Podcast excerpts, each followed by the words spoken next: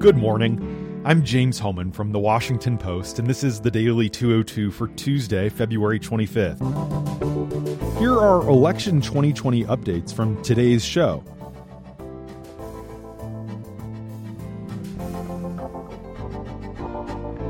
The mayor of tiny Burlington, Vermont, was back from Nicaragua in July 1985 and eager to share the good news.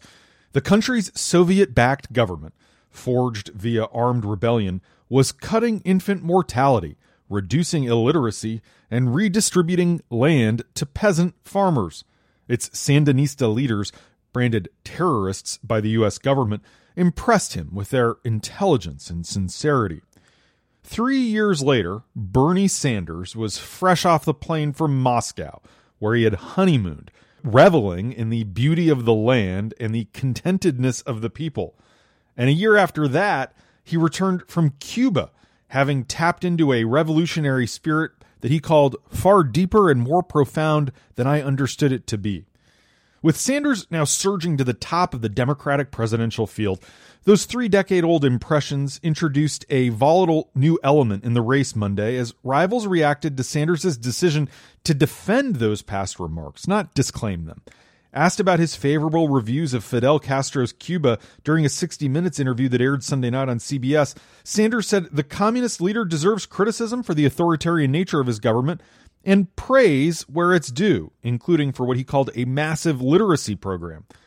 The comments offered instant fodder for opponents who had already been sharing the old clips and highlighted the risk to a candidate with a track record of sympathy for communist and socialist governments that's unlike any other recent or really ever Democratic nominee. Rivals seized on the videos to portray the senator from Vermont as naive, a possible preview of attack lines ahead of tonight's Democratic debate here in Charleston, and of the barrage Sanders is likely to endure in the general election if he makes it that far. Mike Bloomberg said Fidel Castro left a dark legacy of forced labor camps, religious repression, widespread poverty, firing squads, and the murder of thousands of his own people. But sure, Bernie, let's talk about his literacy program.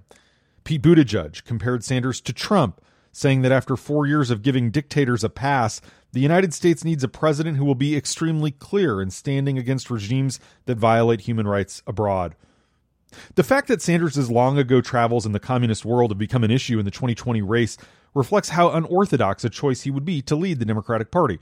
Sanders has promised to remake the party in his far left image as a democratic socialist, and he argues that his vision for a political revolution is best exemplified by thriving democracies, first world societies like Denmark. Yet, in the 1980s, during the dying days of the Cold War, Sanders indulged a fascination with far more disruptive and divisive strains of a socialist ideology he's embraced throughout his adult life. Returning home from visits to some of the U.S.'s most avowed enemies, Sanders offered some criticism, but also plenty of praise in Vermont community television recordings. Many of these videos have been in storage for decades, including during his 2016 campaign. And even after they've been posted online over the last few months, they've remained relatively unknown. Now, Sanders' comments are coming back to life as opponents say that his warm feelings toward his hosts decades ago make him vulnerable to attack and reveal a soft spot for left wing despots. Sanders has consistently pushed back against accusations that he was duped, insisting that his travels were about building bridges and avoiding conflict. His campaign says in a statement that Sanders is proud he spoke out against, quote, Ronald Reagan's dirty wars. Sanders isn't the first would be president to confront scrutiny over long ago travels. Remember back in 1992, Bill Clinton faced questions over his 1969 trip to the Soviet Union. John Kerry, the Democrats' 2004 nominee, took heat from the GOP for a 1985 visit to Nicaragua, the same year that Sanders visited. But Clinton was in Moscow as a student tourist, while Kerry went to Managua as a senator, preparing to vote on whether to back Reagan's plan to spend millions of dollars funding the ruling Sandinistas' rivals, the Contras. While there, Kerry challenged the government over its curbs on individual liberties, and he carried back to Washington a proposal for peace. The reasons the mayor of Burlington, which has a population of 38,000, would repeatedly cross the world's great geopolitical chasm are less straightforward. Sanders' infatuation with revolutionary left wing movements, particularly those in Latin America, was long-standing, and it became a key feature of his stint as mayor. He is recalled feeling very excited by Castro's 1959 revolution, which played out during his teens. As a college student at the University of Chicago, he was a member of the Young People's Socialism League. He spent his 20s and 30s as a radical activist, failed third party candidate, and sometime carpenter. But it wasn't until Sanders became mayor in 1980 at the age of 39 that he began putting his ideas into practice.